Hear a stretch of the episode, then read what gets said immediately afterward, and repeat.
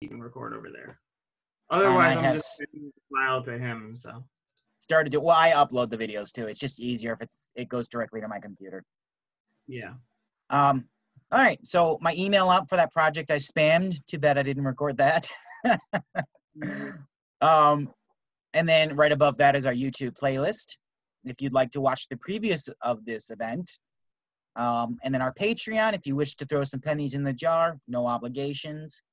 And then the very first link is our Facebook page, which should be public whether or not you have a Facebook.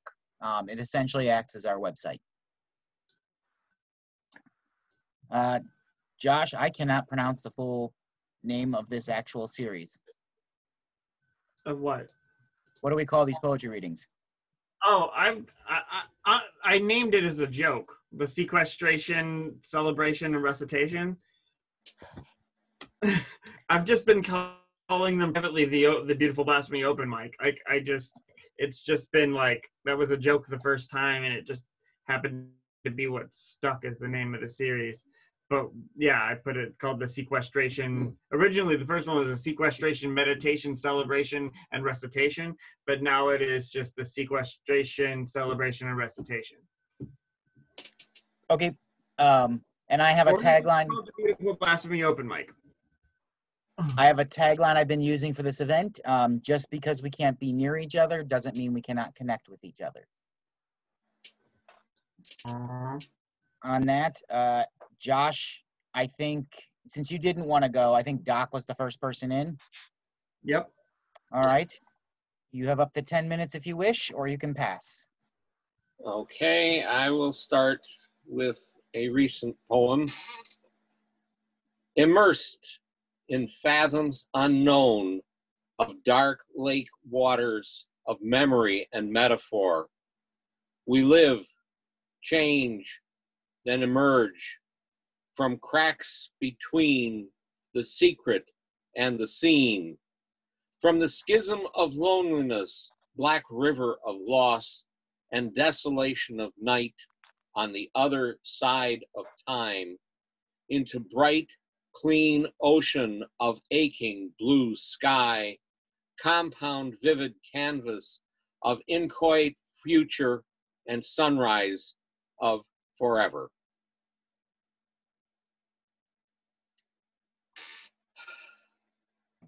Beautiful. Eh, I try.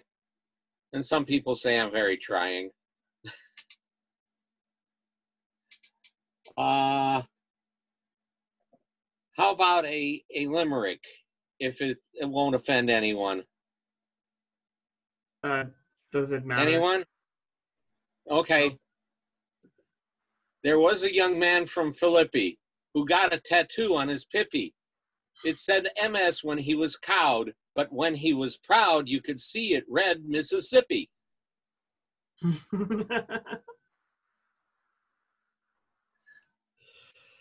Ah, the, I think I'm going to read a uh, a short, a bit of flash, sort of flash fiction. Uh, that's the wrong one.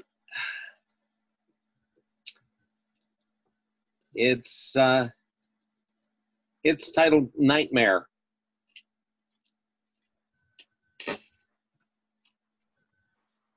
No, no, no! Mark woke, screaming in terror, sitting bolt upright in bed. He was sweating profusely, but it was a cold sweat. His heart was beating so hard it felt as though it would tear itself out of his chest. And his throat, his throat was raw from screaming. He was having trouble sleeping again. It was that nightmare. It had been Mark's recurring nightmare, a nightmare which involved a horrendous creature and himself. It was a nightmare he had been having since he was a small child. It was why his marriage had only lasted a year. Mark's first encounter with this grotesque, nightmarish vision of terror had been when he was about three or four. He had seen it in that first terrible dream as a set of glowing red eyes peering, staring at him from just beyond the light of a fire, somewhere in the lurking darkness. And the sounds. He had awakened then, terrified, screaming, and wanting to run. But run where? Where indeed? Mark had somehow known, even then as a small child, that whatever it was, it was to haunt, taunt, and pursue him wherever he went the rest of his days. That singular nightmare had become a repeating, progressing one. Thankfully, it did not recur too often, or he would be getting even less sleep than he already did. In this dark dream, Mark is pursued down a dim, torchlit, dank, endless, rough hewn stone hallway. The torches throw a smoking, flickering, smoky, flickering, reddish orange glow from their sconces on the wall to his left. There are rusting meat hooks on the wall to his right, about two meters off the floor, spaced about every 10 meters opposite the torches. As he runs, he notices small piles of dust and fragments on the pavement beneath the hooks. As he progresses, the piles become fragments of bone, then a partial skeleton on a hook, then a moldering, rotting corpse dripping gore and slime. It is as though he is watching the recomposition of a body. As time and the recurrent nightmare progresses, the body begins to be recognizable as human. The horror begins in earnest when Mark realizes, I am the one on the hooks. He realizes he has been killed and impaled on those hooks time and time again. At that instant, he turns his head and sees his pursuer. It is a creature out of the most horrific of night terrors a black, shapeless thing, part shaggy fur, part scaly hide. It has paws, hooves, and tentacles. All are used as it slithers, shambles, skitters, and oozes its way toward him. Its tentacles reach out menacingly, clutching, ever clutching. And somehow it moves faster as it comes closer leaving a trail of malodorous, slimy ichor which eats into the stone behind it. The final horror comes, and Mark's screams begin when he looks at its face and into its eyes, the eyes of madness. It is a ghastly, bestial face with the glowing red eyes of his early childhood night terrors. Its face is a vile, repugnant melding of his face, his face, with that of ravening, slavering wolf and something else. What that something else is, he cannot say. He cannot imagine, as he does not recognize it. Perhaps he does not want to recognize it. The thing drools, gnashing long yellow fangs and titters obscenely when it sees Mark looking, and it keeps on coming and clutching. With each repetition of the nightmare sequence, it is closer to him. Mark believes it to be his malign alter ego, and more, much more. He silently screams, It is me, I, it is going to kill me again. Mark's first terrifying childhood nightmare has indeed followed him through his life. He has never been free of its haunting, frightening presence, and in a horrifying sense, both the creature and the nightmare have fleshed out. Mark feels the creature when he cannot see it, like an icy drop of water running down his spine. And when he does see it, peering at him from the darkly shimmering depths of a glass ball, in a darkened room, in the dark corners of a dim lit basement, in a semi dark hallway, any place and any time where or when it is just at the edge of his vision. The hair raises on the nape of his neck as he feels the icy chill of its malevolent stare. It is why Mark has trouble sleeping. It is why he desperately avoids REM sleep. Such sleep brings terror, nightmares, and visions of unending, unrelenting pursuit, and it is always there, waiting, watching, and tittering. It is his bête noire.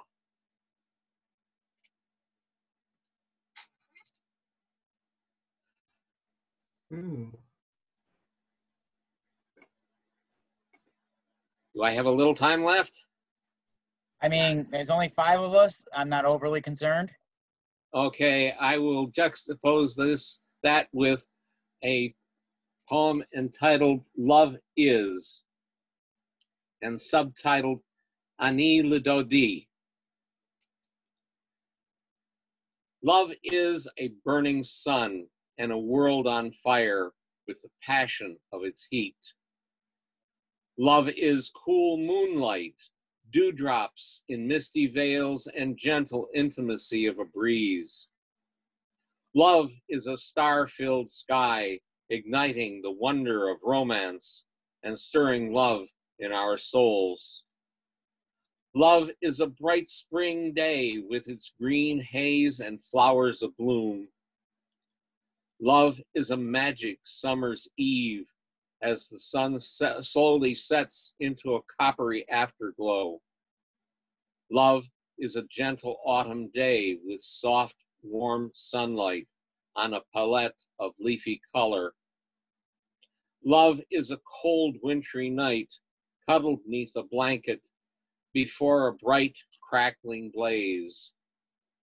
Love is the tug and pull on your heart and soul by the shore of their desire. Love is wrapping your soul around that of your one and melting into them. Love is all of these and more. It is being your beloved's and your beloved yours. Ani Dodi Vadodi Li. I am my beloved, and my beloved, my beloved is mine.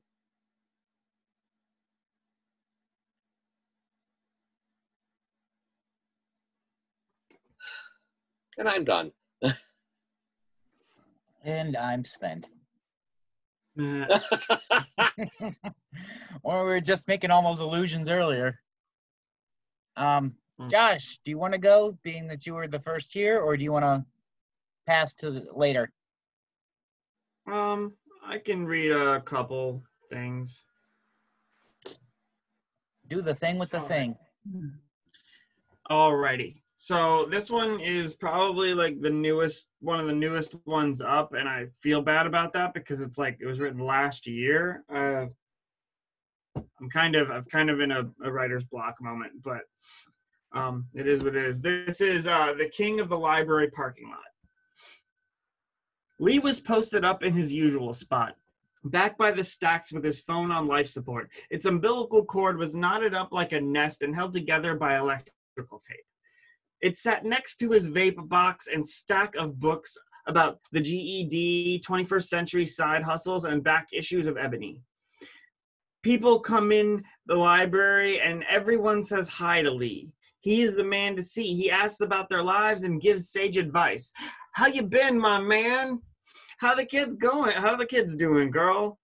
How's married life treating you, my dude? My man, you gotta do this. Baby girl, you gotta look into that.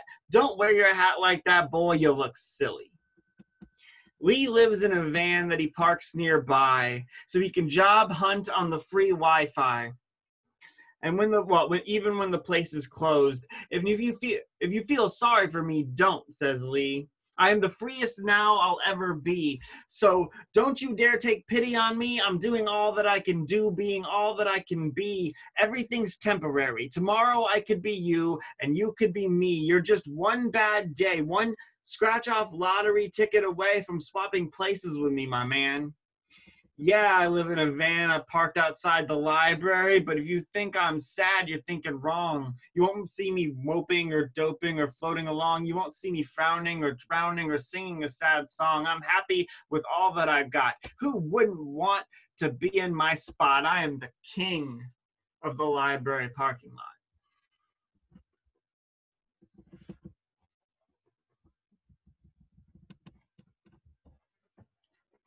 Uh, this next one is uh, about my mother-in-law. It's called The Chances.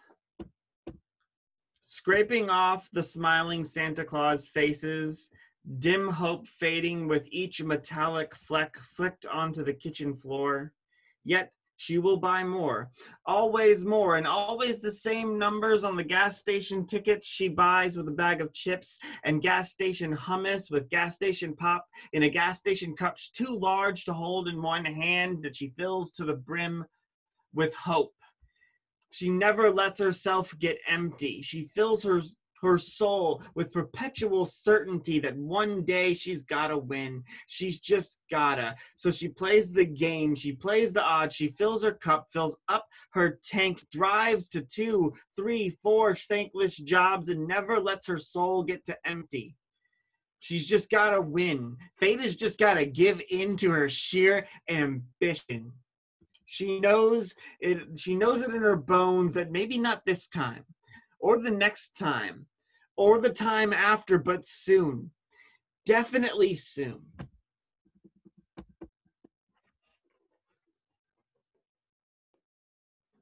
Uh, and then those are the only two I'm doing for now. I'll pop in later between people. Hey Josh, uh, the one line drives to two, three, four thankless jobs, but never lets her what get empty. Her tank get empty, or never. Yeah. Okay. Okay. This is one of those quotes I wanted to take. That one struck me. Never lets her soul get empty. That's the line. Oh, that's what I thought. But I that's where I was getting confused. Like I didn't know if it was literal tank or soul or something. Okay, I got it. I got it. In case you guys aren't aware, I take quotes from people. Oh, we lost Derek. Oh no. Oh, I wanted to hear his voice. Oh, he wasn't gonna read. I, I know. I just wanted to have him recorded saying something. uh, Kat, do you want to go?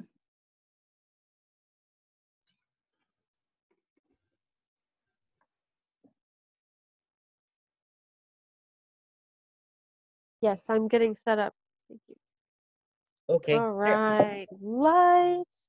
Okay. I'm like, there we go. Okay breath withheld. You guys hear me okay? I find myself holding my breath, waiting for the gust of air to settle that was roused in our passing through the shop floor. I find myself holding my breath as the spring breeze wafts through the house, carrying with it the breath of strangers down my street. I find myself holding my breath as I wait for the danger to ebb, like the traffic in times of pandemic like the laughter in times of fear.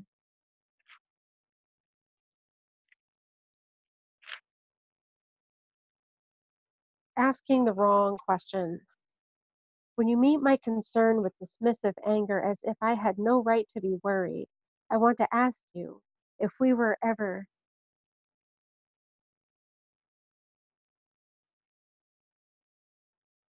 Oh, I don't I don't want to read that. Sorry guys. Okay, these days. These days, as the streets run empty, as the bangs bother eyes, as the grocery cart cries to be spilled over the brim, as the anxiety knots, as the hospitals fill, as the candles flicker in the dark. These days, as the unemployed strike, as the workers fall ill, as the masks conceal our worry lines, as howls embrace the night. May we remember We're all in this together. Even as we choose different battle lines, even as one may harm the employee who insists on a mask as entrance ticket, even as another insists on the right to swim at the beach, even as this one worries about going into work, and as that one worries about staying home. May our worries hold hands and freshen our tea. That's it. Thank you, guys. Sorry, I keep getting up. Guys, I can't sit still right now. I hurt myself um, hauling an entire shed in my van yesterday, as in the walls and everything. So sitting still for long periods of time is hurting me. Um, Kat, that last one was very timely. Um, there is a website that actually is collecting things like that called pandemicjournal.com, and they're featuring different people and their thoughts. I would highly suggest you submit. They even took my disjointed collection of social media posts. And also, you're muted. Can you put the link in the chat? Sure, I will do that. Um, I just started watching that Watchmen show, Big Comic Book Nerd, um, and I'm realizing how even more timely it is.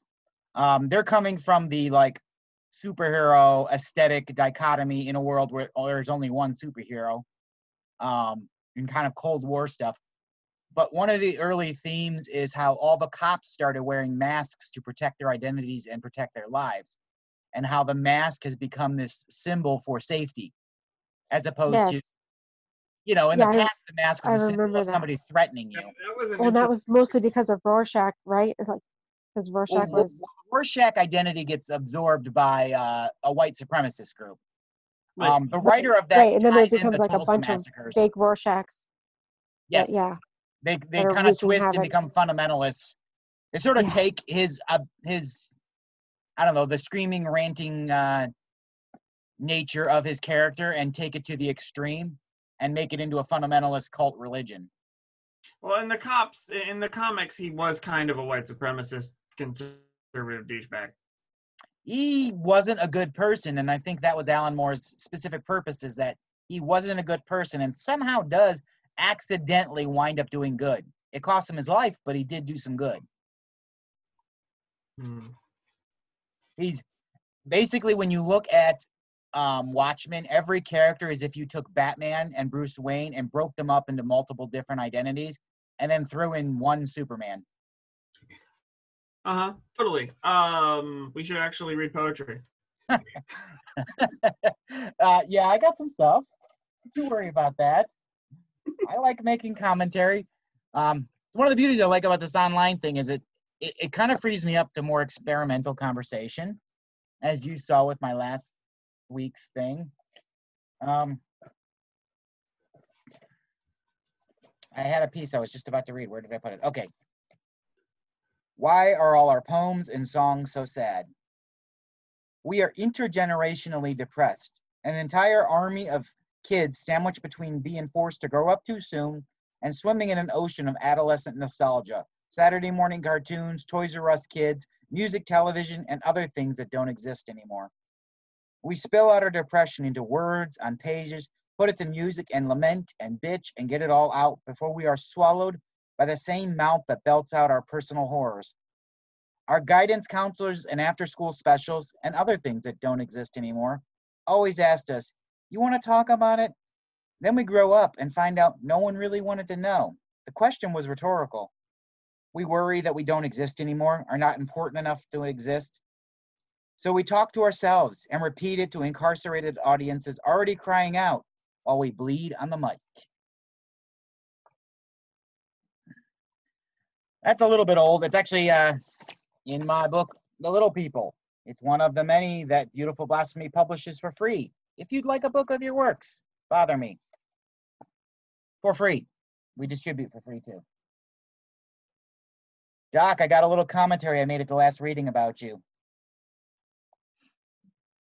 I literally just wrote two sentences. He died on the table and never returned. A second man was reborn there in his place. All right. I know I had some other stuff to read, but I want to cluster them into something else. Uh, uh, that's experimental stuff. Here. Um, this one's a little sappy and terrible, but okay.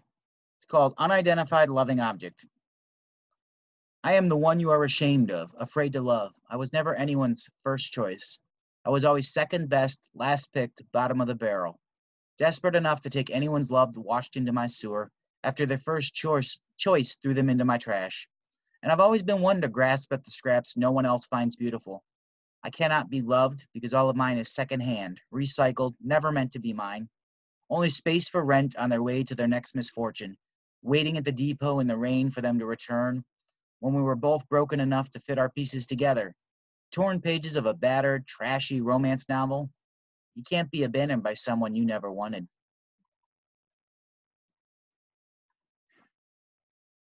Um, so I got these two I kind of want to cluster.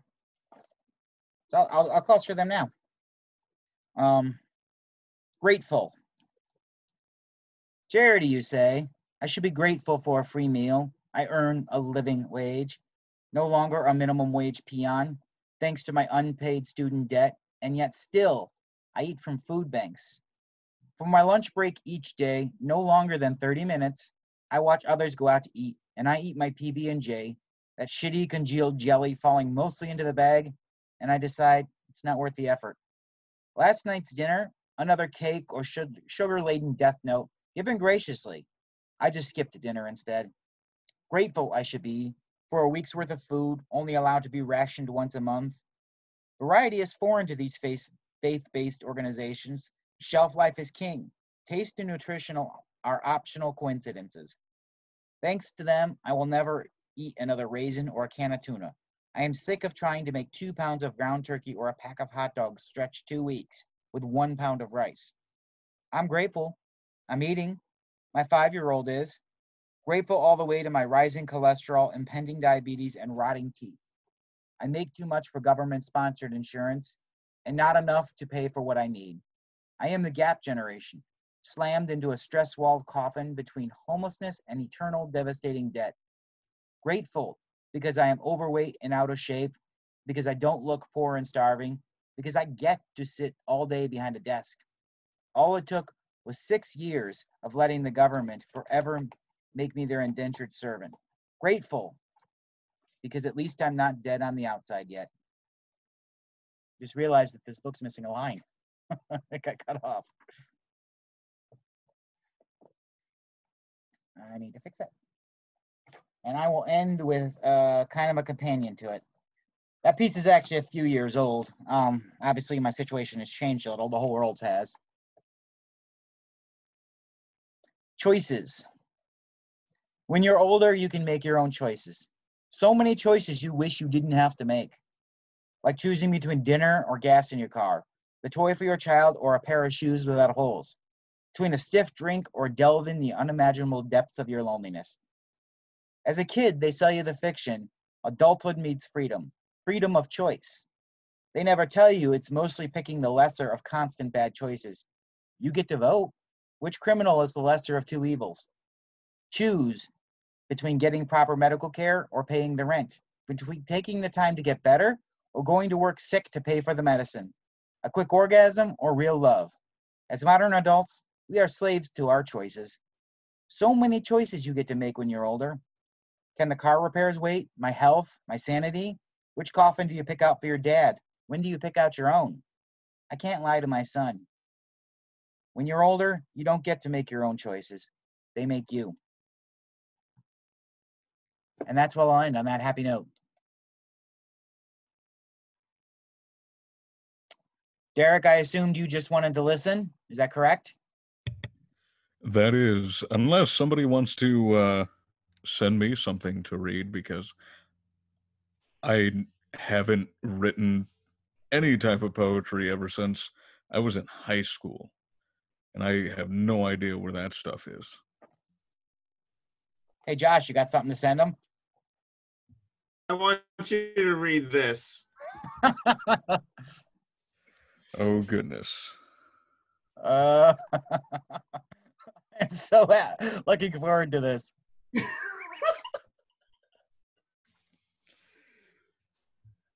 oh my word. Okay.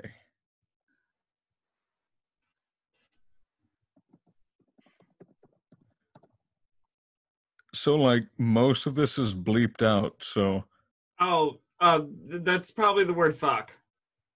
Um, probably Okay. here. Um, let me. Most of this is bleeped out. Josh, I did not click on that link. What the hell did you send him? a fuck is a unit of emotional effort. Oh, okay. Um. Okay, Derek. I'm just gonna send you the words in uh on Facebook. Okay. That makes this a lot easier.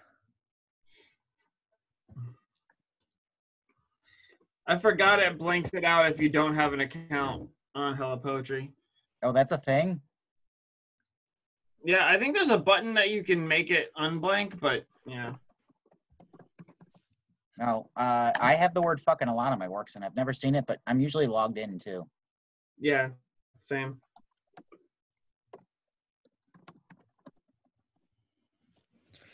All right. A fuck is a unit of emotional effort. Once a fuck is given, no one, uh, one cannot get it back. I heard somewhere recently that people are most creative at times when they think. That they are utterly useless, like the morning before getting coffee, or while surrounded by asshole coworkers who won't shut up about their stupid gun collection. Because seriously, no one cares about how big your dick is, Phil. the amount of fucks anyone can give in a day varies based on many factors. The amount of sleep someone has the night before, or if they ate breakfast that morning. The example, for example, can determine how many fucks a person has to spare. Um. Oh no. Yeah. So. Yeah. Never mind. Continue. It it is completely and utterly Not, not, formatted. Even, yeah. exactly. So I can't really see how it's formatted. Yeah. I wish I could. So I could read it properly.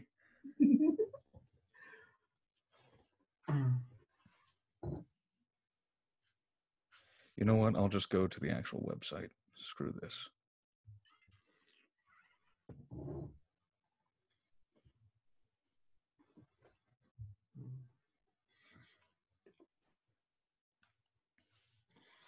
It is in that spirit, despite my better judgment. I am writing to you at 4 a.m., sitting in my underwear, forcing my eyes to stay open, licking my dusty, dry lips, and realizing that I forgot to brush my teeth. I'm writing a tidbit that, that down in hopes it will embarrass me into making a proper oral hygiene choice. Sometimes in between, when in between, yeah. what was that?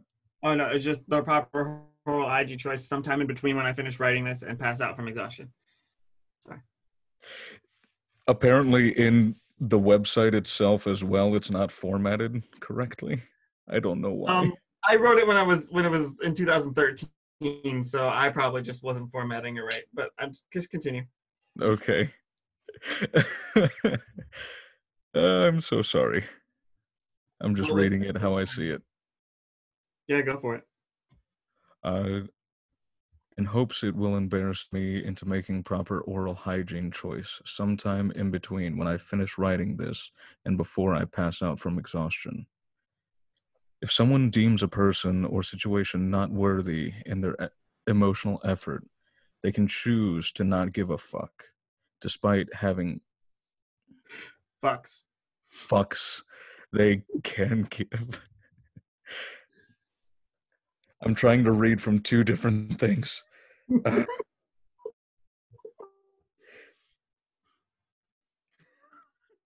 Today at work, everyone kept asking me if I was all right.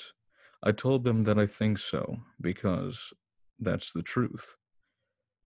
But also because it's easier to say than I don't want to be here. and your your face annoys me. I, I am so sorry for reading it. I know, I love it. it's great. a fuck is approximately two dams. A dam is two shits, and a shit is two rat asses, rats' asses. I don't have much to say in this piece, so I'm hoping that self deprecation and art, artsy fartsy stream of consciousness still pays for decent poetry these days. Take a, taking a fuck is morally morally ob, obs, objectional. Ugh. I can't pronounce this word. Wow. Ob, Objectionable. object objectionable. There we go. Taking a fuck is morally objectionable. I am so sorry for reading it so shittily. No, it, it's my fault for writing it so shittily, but I, I wanted to hear you say that a couple of those lines.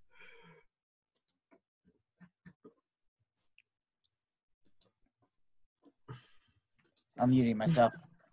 No, I just enjoyed hearing him, and I kind of like the the switching back and forth, like he doesn't know what he's doing. It had that uh, drunken poet feel to it. Mhm.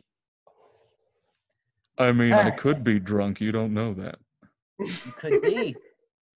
you know, I normally have a glass of wine, but I realize I need to be conscious to do things when I'm done here, and it's all it takes is one glass for me. Mhm. I am so sorry. Uh, I am the most terrible Irish leprechaun in the world because I have no tolerance for alcohol. So this How last dare you. tattoo I want to get, if I ever get rid of this fear of making decisions, it's this little girl, maybe seven years old or so. She's holding on to an aged dandelion by its neck. Her eyes are closed, but open to a whole other world. She shoots a wish toward it with every muscle in the body that she doesn't know the name of yet. The seeds are propelled across my back and transform into the shooting star shooting stars they always dreamed they'd be. Somewhere below, on an otherwise empty beach, are a couple of teenagers discovering themselves inside one another. The blanket promises to keep their secret, and the sand sneaks into places it knows it's unwelcome. They are drunk on the passion of the moment. She is lost in the stars. She wants to gently scoop those lights from the sky and seal them in a mason jar and watch them do their cosmic dance around each other to remind herself of how it felt, how she feels under them, and how amazing it felt to be everything and nothing at the same time. She holds her breath, closing her eyes, sending up a wish in the music of young lust. Meanwhile, on my rightmost shoulder blade, there's an older man, and he's looking down the wishing well at the two young lovers play, smiling at his memories, which, like the ink, are fading. A wish falls out of his mouth and speeds down into the darkness, bounces off the back of the boy's head, and is gobbled up by the greedy sand.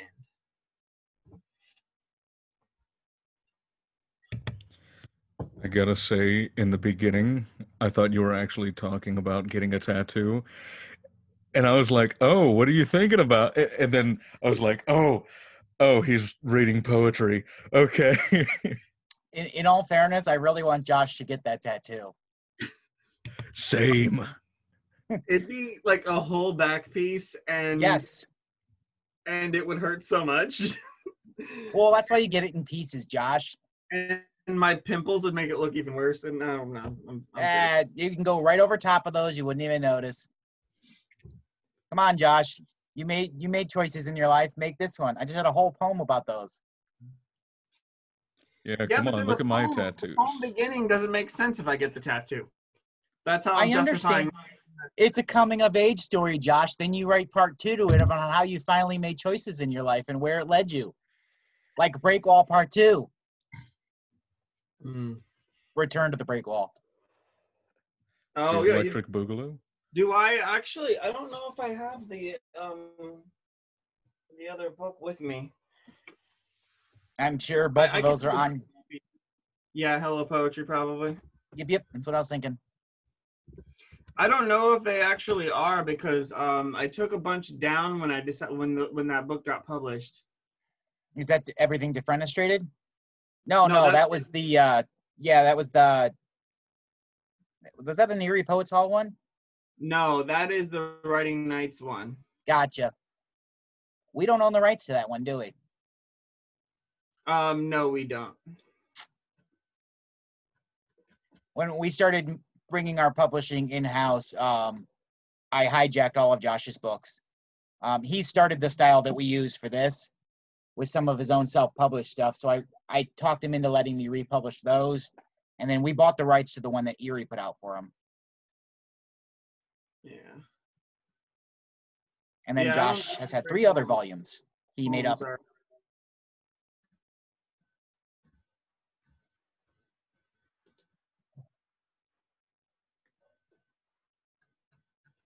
Yeah, I'm not seeing the break wall ones here. Okay. Some of our books are actually up on Amazon. Uh, Amazon will not let us do them for free, so they're in kind of like bigger collected volumes, including the first four I told you of Josh's. Um, but if you'd like free copies, I can send them digitally too. If you have all of the chat window, you'll see my email, or you can go to our uh, Facebook page. And uh, Kat asked earlier about she read a poem that I thought would be good to submit to the pandemicjournals.com, where they'll feature your stories Oh, about I the pandemic. I, I found the sequel on here, but I haven't found the actual break wall poem. Hold on. Because I can do the sequel, but I, want to do the first one first. I, I don't know if I still have it memorized. You know what? While you're taking a look, why don't we let someone else read a poem or two? Uh, Doc or Kat, which one would like to do that? You got nothing, Doc?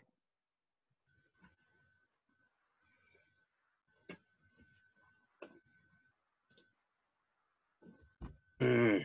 At the moment, uh, I've got some poetry up on the screen of my laptop, but uh, I don't feel like reading for the moment. Okay, fair enough. I'll let Kat do it. Kat, do you have anything you'd like to read?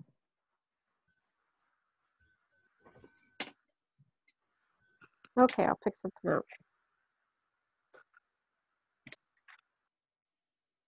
So, well, here's the perfect one. Here, types of filling. I would I wrote this when I was invited to something and I didn't feel like worthy of being there. You know that feeling. Yeah. You're like, "Oh my god, how did I get how did I get included in this project with all these names?"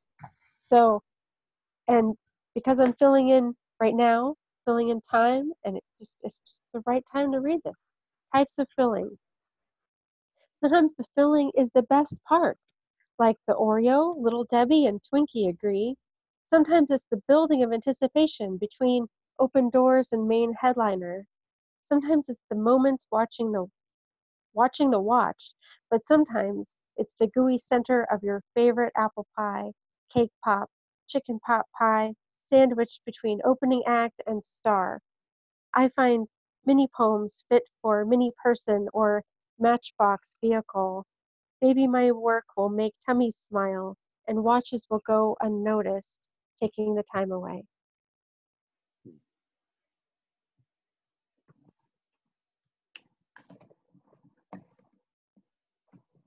Like Josh disappeared for a second. I can read something unless Kat, you you can you're welcome to if you have some more you'd like to read. You're on mute. I found it. My first book. Oh, you know what? I was trying to see if it was in one of your older ones that I had on file here. Oh, cr- well, I guess I can't send you your book, but I have your book sitting on my shelf behind me. Hmm. All right, Josh, I guess you're up for now. Alrighty. So we'll do the the, the Breakwall trilogy pieces. Um, yeah. So um, just see if you don't know or aren't familiar with the concept, because some people don't live by a lake um, or didn't grow up by one. But there's uh, it's sometimes called a breakwater, but where I grew up, they called it a break wall. It's that wall that goes alongside the lake. It stops the water from crashing up on stuff and flooding and junk. and uh, ours uh, in Ashtabula kind of gets all like jagged and stuff, so you can walk like maybe like half a mile before shit gets kind of rugged, and then people kind of uh, kind of keep walking sometimes, and there, it leads to a lighthouse. It's pretty fun. Anyway, so these are three pieces about that, but also about um, kind of how I felt at the time about my hometown and um, the nature of friendship and uh, the pieces as a as you read them kind of you get a better idea of like it's really about growing up and how your perspective changes so meet me at the break wall where we can sit let our eyes sip upon the lake let our feet soak up all there is to take as our tongues get our tongues get twisted trying to manifest the thoughts uh, wandering around our nomadic minds to express in depth the questions we have yet to define. The debate, the debate will get well, will get heated but cool with smiles, silence, and time. As the seething conversation settles, I will see it in your eyes as if to say, "We're much too young to be that damn cynical. You're much too young to be that damn cynical." And with a smile, I'll retort, "Well, you're much too old to be that naive." And you'll skip a rock as if to say, "Promise me this: we don't grow up too fast." Because youth is something we can never get back. And I'll lower my head. With regret behind my voice, I will say, I wish somebody would have told me this yesterday.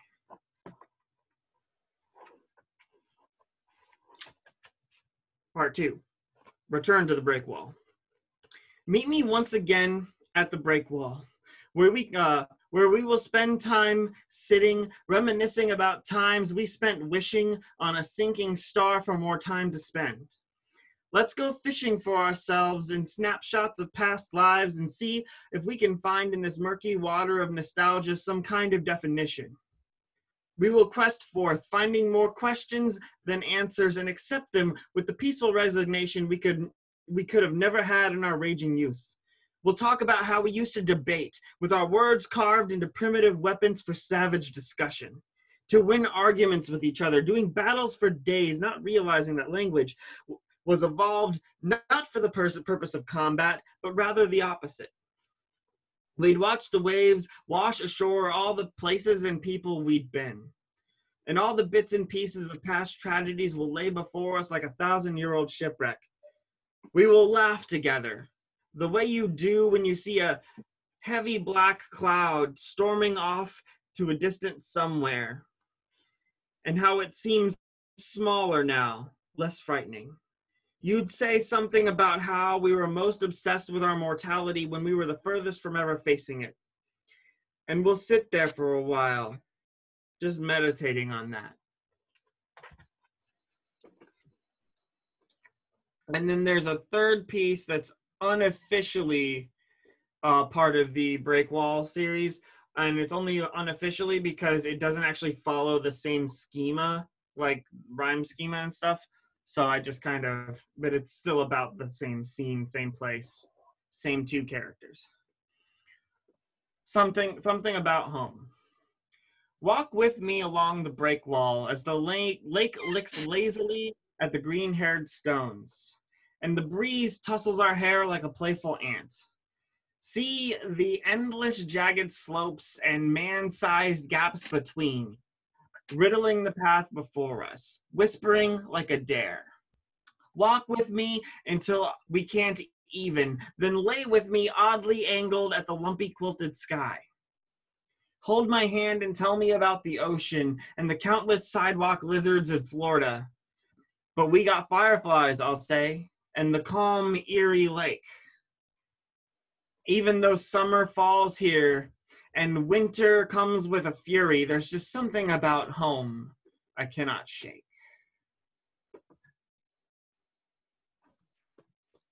I say it's time for a sequel to that book, Josh. Breakwall to Breakwall to Breakwall. B3? B cubed? Nah. Because, you know, that's big concrete cubes. Yeah, that was the thing about this. This was like the first poem was the first was Breakwall Part One, and the last poem of this book was Break Pul- Breakwall Part Two, which is why it got that name. And then that's actually a picture of the Ashtabula Breakwall as the cover. Available from Writing Knights Press. Yep. I don't see a dime of it. Uh, hence the reason we were bringing them in house. Although we do still have to update the Erie one to to uh, remove the uh, uh, Erie uh, Poets Hall's Yeah, yeah. I, don't honestly care if Breakwall to Breakwall comes in in house. I don't. I don't want to make any money from it. You can buy it from them and support them. Writing Knights needs the money, and they're a good publishing company. So Okay, Okay. I'm ready now. you are ready. Let's hear you. Okay. Poem in ecstasis. Early morning, gray, misty, cool, waking to feelings, feelings of change moving into day.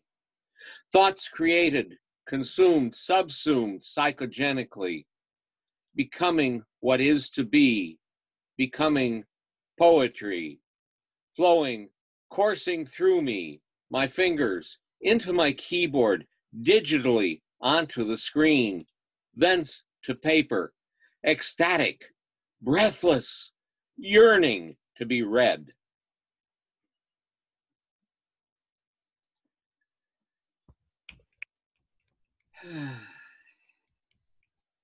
okay.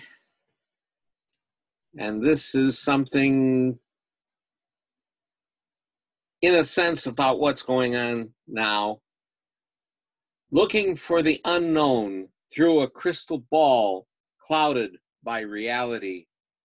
Perfectly imperfect psychic weavings and, def- and deltas of choice in the space between where we are, the intersection of what is and what if and where we want to be in the Eden of perhaps the, spa- the sacred space of the future. Eden of perhaps. I like that line a lot. I stole that from someone else.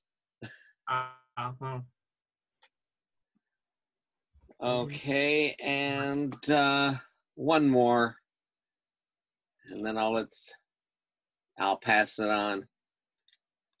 This is titled "The Songs of Distant Earth," and um, I'm positing it on coming from Earth Two, Alpha Centauri Four, in the year 250 AE or our year 2518. Her core sings hotly in my heart. Her sing her seas sing in my blood. Her mountains rise sang of my growth and of her forests green where once the distant stars I saw were only but a dream. Now I'm among those farthest stars, and Gaia is no more. Her songs, though, still call to me, and her music, her music's in my soul.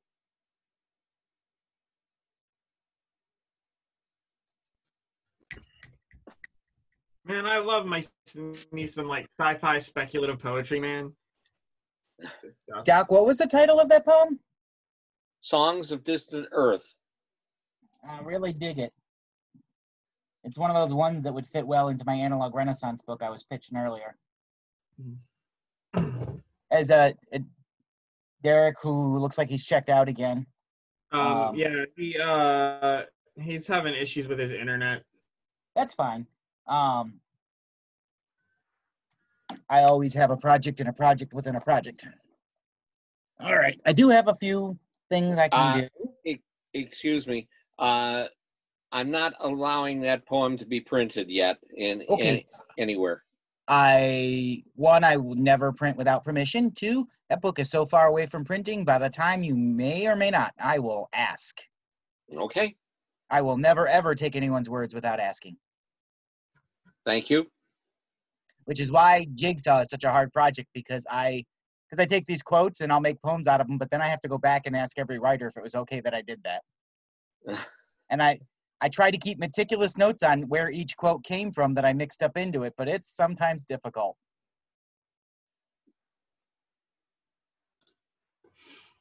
All right, I have some stuff. Um, if no one objects, Stuff. stuff. All right. So this is just a commentary on uh, a girl I went on a few dates with that didn't work out. I caught him glimpsing my skirt, nodding his attraction as his eye traced to my leg. He got up on stage, belting out his greatest hits, made sure to tell everyone it was to impress this girl. Then he sat down next to me and continued folding paper hearts while scribbling down his next story. That's one of those seeing yourself from the outside observations. Like, what do I look like through other people's eyes? I must look really weird. And in the experimental realm, Doc, you read a dream earlier. So Uh, that was that was a a nightmare. Well, it, it's it's called nightmare. Okay. Um, so this is kind of in that vein. Um, this isn't really a polished work. This is more like dream interpretation. I'm just going to read what happened in this dream. Um, I lead a very daydreamy life, so I very rarely actually have night dreams. Um, and usually they're following some kind of deep emotional trauma, such as my divorce. So this is just a weirdo one, just to make you guys go, "What?" This is what happened in my dream. I am sitting in an auditorium. I am with my father, mother, and brother. The presenters are giving away tickets one to a Cavs games, another to Cedar Point. I choose Cedar Point. And then his dream logic goes instantly, the environment changes. I am attending a huge social event party in a large multi level office building. I am attending with three nameless, faceless friends. The party features seven themed rooms. The first was an entryway similar to the one at my middle school. The second was the cross between the indoor parts of the Cleveland Zoo and some kind of a bizarre Indian market. There were tanks with lizards, salamanders, sharks, and stingrays. All had a price sticker on them. The third themed room was a parlor with computers. I never discovered the other four rooms. At this party, I knew my ex wife was attending. I also knew she had a magical crystal that split her into two people. Um, her name was Lisa. However, due to the seven rooms, she was accidentally split into seven people. Each of the seven Lisas was a different color clothing, each representing a different personality characteristic. The first Lisa I ran into was a black one in the entranceway. When she saw me, she exclaimed, Oh shit, and ran away. It was shortly after that that I realized that she and the white one were evil. They were trying to kill me. I killed the white one. I do not remember how or why. Next, I started running from the black one. I was sure it had already killed my friends, and I was next. She had chased me into the parlor where I confronted her. When I turned around, I realized this black Lisa had turned into me. I killed it by slamming its head into a laptop screen. I ran from the parlor into a stairwell. Here I encountered the red, purple, and yellow Lisas. They these I was sure were the good ones. I want to, wanted to protect these three Lisas from the other two, whose colors were unknown, that I was sure were trying to hurt us. I paid most attention to the red one. It was then that my friends returned, coming down the hall with one slung over the shoulders of the other two. All three were alive and well. And then I woke up. So that wasn't intended to make any sense whatsoever. It certainly didn't to me. Uh, but it is something I'd like to try to turn into something later. Um, but I shared it just so if it gives you guys any thoughts or feels or directions to turn it into something cohesive, please feel free to give me advice. I take suggestions. Um, and then I will end. Um, I know this annoys Josh, but I'm getting away with doing experimental stuff because, as he mentioned, we all have mountains of work we could work from, but we've kind of read through our greatest hits, and now I'm working my way through stuff that's incomplete or whatever. Um, so this is stream of consciousness, and it's incomplete. Um, it's called Breakdown. I shot a straight line down the road to the terminal ivory tower on lockdown. The frost is on the inside of the window. The frost is on the inside of me, numbing everything I touch with tingling pins and needles fingerprints, scanning a body for the warmth I let die, given to an ex who never knew why. The whaling house, this whaling house was a monument, a museum, a stony prison temporally displaced, sealing a life in impervious cement hearts that I no longer belong to. Something old, something new, something broken, something blue, something to love, someone to love. And I will end it with that weirdness.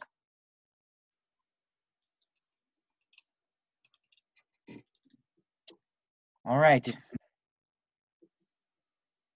Anyone else have anything else they'd like to read?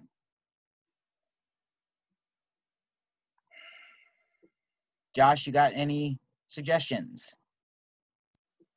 Um, I mean, Derek says he's gonna try to get back in, and Kat had a poem she wanted him to read. Um, so I mean, I guess I, I could read from my mountain for a little bit until Derek pops up.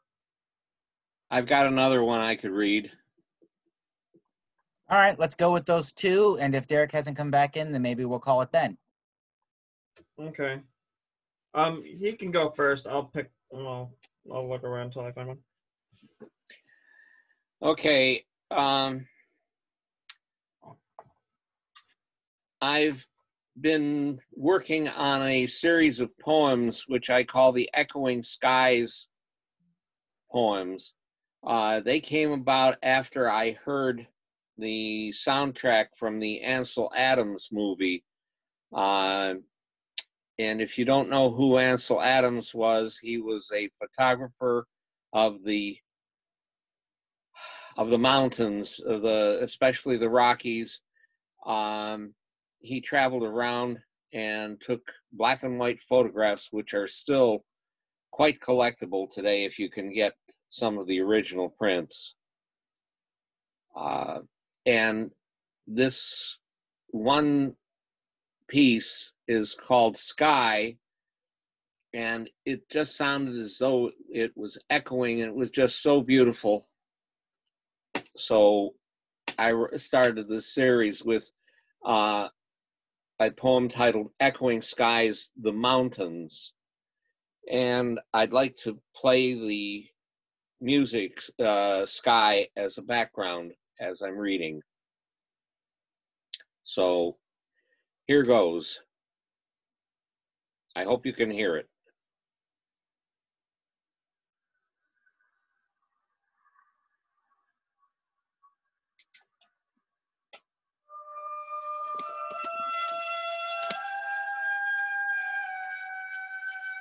Out beyond our cities and towns, in wilds unspoiled by man, skies begin to echo to songs of mount and glen. Age old melodies of the peaks sing of times gone by, of long, slow rise and longer fall, echoing soft between sky and vale. They sing of crags and their caves, of rivers and of trees, sing their birth among the stars and how they came to be. In earthquakes rumble and volcanoes roar, songs of Gaia and Pangaea too, memories new and eons old of rising and of fall, of everything, of land and sea and all. Skies do answer all the songs with clouds and rain, with wind and snow, with lightning and with thunder, to echo back the strains they've heard of mountains and their wonder. Thank you.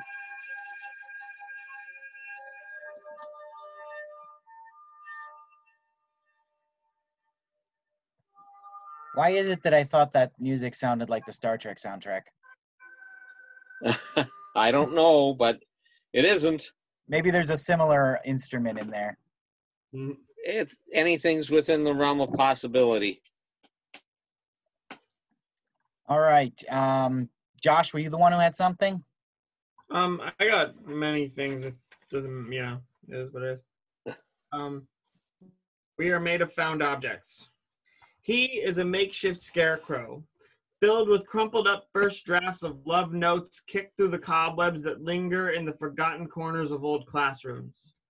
She is an island of kindling, bits and pieces of broken bottles, crumpled newspaper, misplaced things tossed out into the ocean, forced to swim wet and freezing, forever gathering to form a huddled mass of leftovers longing to be set on fire. They are a college uh, uh, are a collage of poorly taken Polaroids of strangers in waiting rooms with fingers knotted in prayer or tedium, held together by masking tape and push pins on a well-loved corkboard. I am a tightly sealed mason jar, full of captive, fi- captive fireflies, pill bugs, and caterpillars and moths, and not enough hole in my lid. I fear these things will die inside of me. And you, you too are a mason jar, full of brightly colored off-brand jelly beans with a thick black question mark painted on your face.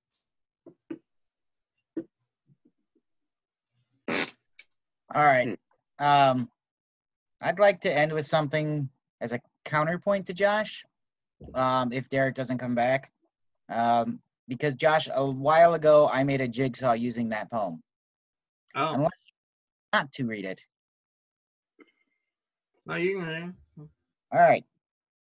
So uh, jigsaw is where you take other works and cut them up and make a new one. Um, one of the ways I do it is poetry readings or uh, quotes from poetry readings. And one way I do it is by taking two people's poems and chopping them up and making them into a new one. So this is that last poem you just heard, along with a poem by Leonard Lund um, that I put together called Man Made Objects. The photographs, they lie in a folder in a drawer in a secondhand store. They are a collage of poorly taken Polaroids, all assembled before the Manor Woods formal. Disheveled, but for her hand on his arm and her sister's slight separation from man and wife. She is the stranger in the waiting room with fingers knotted in prayer or tedium, held together by masking tape and pushpins on a well loved corkboard. The husband, he is a fragile scarecrow filled with crumpled up first drafts of love notes kicked through cobwebs that linger in the long forgotten corners of old classroom. He abuses his wife in the marriage bed, her willing sister in the woods, needing one for the power she gives, wanting the other for what he takes, longing to be set on fire. The wife, she needs her husband to feed the sense of self he's changed in her. Ignorant, she wants her sister for comfort when crying's done.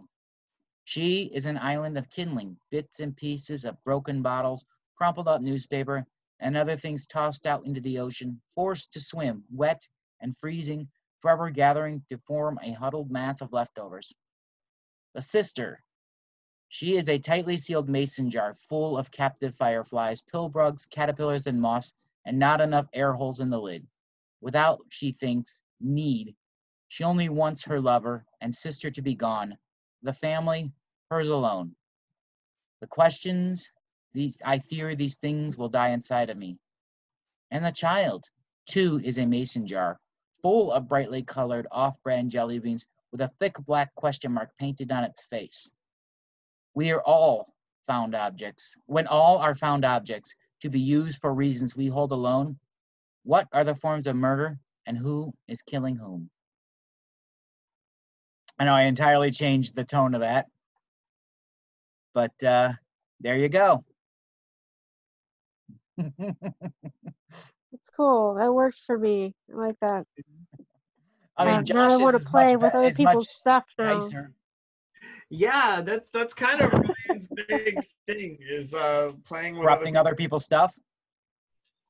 It's fun. It's like collaboration without their permission. Well, I asked permission before I put it into print or Oh, that's no fun. performed it. Well, yeah, but these guys, those two people are actually friends of mine. No, it's. So if I'm already gonna mutilate their words and corrupt them, I should at least ask them if it's okay if I molest them. Right. What bothers me about it is be, is that the results tends to be better than the thing I wrote, and I get mad. About and you're like, oh, I wish I'd written that. Really? I wouldn't have thought that. I would have thought they just better on different channels, you know? Yours has an entirely different theme than what I used it for. Yeah. And the one that came, uh, Leonard's one, definitely had the darker tone, which is where I absorbed yours into it. And then I added the part about the child at the end. By using your words, I kind of rewrote it into having that end finale. Hey, It's back. Welcome back. Can you re-put that in the chat because he won't he won't be able to. Do I need to do it again? yeah, just link it again. I'm also going to do it just in case. I don't know why, but my internet keeps cutting out on my laptop. I kind of hate it. We kind of thought you were just leaving us because you hated us. That too. Okay. As long as we're clear, I have started drinking, so you're welcome. Yes. I find it makes me more tolerable or less, and neither matters. Um, I think we're about to kind of wrap up. So the last uh last thing I think would have to be uh maybe Derek? I go out on Derek reading Kat's poem. I dig it. Oh goodness. No you shall lull us to our conclusion, my friend. You don't have to be the last one. I can read something to finish it off. You so that you're not being the last thing we end on. The thing is, I legitimately haven't read poetry ever since high school either. So sometimes I forget how things are supposed to be read as well. Well, but here's the thing though. Oh, did you see the chat? They put the she put the link. Yes, yes. But here's the thing though, like you said Josh's wasn't formatted. And so it, It- was harder to read. Well, mine is formatted. So if you pause at the end of the lines, it'll sound about right. Okay. So you want me to read Crumpled mm-hmm. Breath? Yes. Okay.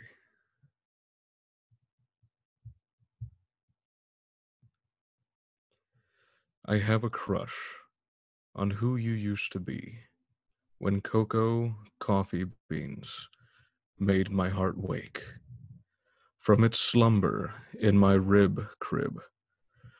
When you folded origami globes in my forbidden glances.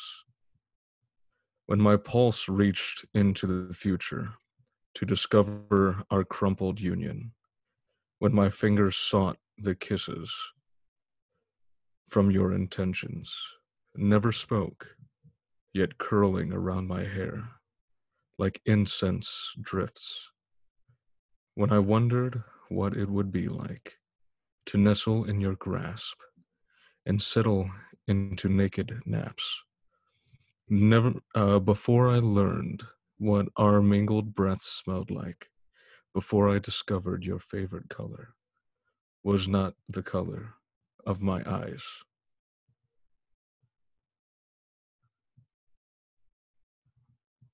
Thank you. Beautiful. I hope i did it justice God damn, that's sexy. Thank you. Kat, could you send me a copy? it's in the it's in the chat box. Oh in the yeah, chat. there's a link over there. Yeah, Okay. that's where my stuff is. So you can play around and all that unbirthday Alice stuff is me. Okay. Kat, If Why you haven't I wanna made a dig book into for my ya? stuff- Uh-oh, you did what? why haven't I made a book for you yet? Why haven't you? Yes. Because I'm a lazy bum? I don't know. Well, stop that. Send me your crap so I can do all the hard work for you. Okay, I have to figure out themes. I was That's thinking about okay. that. Not always necessary, but if that's how well, you choose it, I write please do. I write in themes like it would make sense, I think. To Um, you're allowed to make sense. You have permission to do either or. because my my last book has a theme and I think it works. Like it t- has a story arc kind of to it. It was an Mhm. unintended story arc, but it was just how it worked out. And I Mhm. think that would be kind of similar with my other themes, like, you know, you feeling hot, cold, and different, like it comes through in your works. You can see the progression of, Oh man, I thought we, we were done. And John Burroughs just popped up in here. Oh, What? where? He's about to pop in. I, he was just in the waiting room. Hot damn. He's late. John He's Burroughs. late. Tell him good night. John, welcome to the crew. Hey, how you doing? I lost track of time. It's ah, okay. Hey, Hey, Shelly? Guys. Oh, we were just about to wrap up, but now we're not. hell Well, that's all right. At least I can say hi to you. Yo, yeah, you. hey. If you want to read anything, man, you are welcome to take the stage. It is open Yeah, for and- you. We're like all done, so it's all you, buddy. And Shelly. You have anything, Shelly? I I don't. You should- Damn. Uh, well, that's all right. I'm not gonna make you stick around just for me. Uh, but Oh, but I want to We've all done it. It wasn't it wasn't us sticking around just for you. It was us No, wanting right. to have you in our audience. Yeah, for sure. well, I'm sorry I missed your poems. I know. Next The time. good news is it's set up a on timer, Next time. something. Make it I'm. I'm totally losing track of time and what day it is and everything. With Oh yeah, for sure. Same here. Like Very- very easy to do. Anything about a month ago. Um, I've had to work through most of this. I had to take a two week uh, quarantine uh, because somebody I was with potentially had it, but then afterwards, um, they still wanted me to pay my rent. Ah, Pretty adamant bastard. about that. Oh, I like how it looks like your brain is sizzling or something. Oh, are you talking about? So Ryan or Ryan. it's been this like entire like effect this entire time of us trying to figure out why my cameras do weird things and me deciding I like what it does. Um, yeah, I like it. I have a, I have a laptop that's way more expensive than I know how to do with, and it has like this green screen infrared camera. So my first four events, I just decided to leave it on that camera and not one of the other two. And then in, a personal zoom, I found out that if I apply the backgrounds, it thinks my skin is the background instead of a green Ah. screen. So every time I move, my you're wearing a face is actually shirt. the background. It doesn't do it for your Wow. shirt. I know it doesn't. It doesn't think my green shirt is Bizarre. the green screen, but it thinks my skin Right? is. That- That's bizarre to me. So Wow. I thought I would just play God complex and be the entire universe. You Cool. were too Irish We've all done that too. I got, I mean, we're all creating our own worlds. Why not? yeah, you're so Irish that it thinks you're the green screen. right, right. That's it. Uh, That's the joke. All right. Well, It was John, good um, to see y'all. this will actually be up on YouTube. Um, I will recopy some stuff because you don't get chat messages. I'll shoot that over to you real quick so you can get it. Um, Cool. there's if you if you click on the bottom there, there's a link for chats, and then it'll open up the chat window on the side. There's some links. The last link will be uh, our playlist on YouTube if you'd like to see this when it goes up or any of our previous events. All right, cool. Thank you. Awesome. We do this every other week, and actually next week is going to be a special event. Um, uh, we're going to be um, partnering with Trans Focus uh, to do uh, just a special open mic um, with them. Uh, the pro- all proceeds for from donations go to um, uh, this local chapter of. I, I don't know the specifics. I'll have to ask the the the person we're co-doing it with. Um, but it goes to a charity for um, homeless trans people. I think. Excellent. So Um, we're doing next week. Um, and I think we're. Did do you remember what time we agreed to? I think Not it a was clue. little- I think it was eight o'clock. Don't quote me on that. I'll be posting. Um, we we had to be picky about the time because there may be some international people and time zones. Ah, alrighty. Details will follow. One of the links I sent you is our Facebook page. Um, that's basically our website. It should be public, whether or not you have a Facebook. I know you guys do, but not everyone does. Um, and you'll get info on the event there. Sounds good. Shoot me a copy of the chat, please, because I can't copy it on my iPad. I don't know why. It won't let me. Okay. Uh, that shouldn't be a problem. You get a copy of the chat when you download the video, Ryan. I do, but I'm also going to copy and paste it and send it to his Facebook. Will that be acceptable? That'll work. Okay, Thank you. it is there. Gracias. I uh, oh man, I feel like it's a, such a waste that John Burrows is over in the corner. and He's not going to read. Well, I look forward to hearing everybody uh, next time. All right, and I'll whenever try to we, be on time. it's it's okay. We if we were timely, we probably wouldn't be artists. Yeah. Eh. All, righty. Well, it was nice seeing everybody's faces. Bye. See you next time. Everybody. Good to see ya. Wow. Bye. Till next time. Hasta All la right. vista.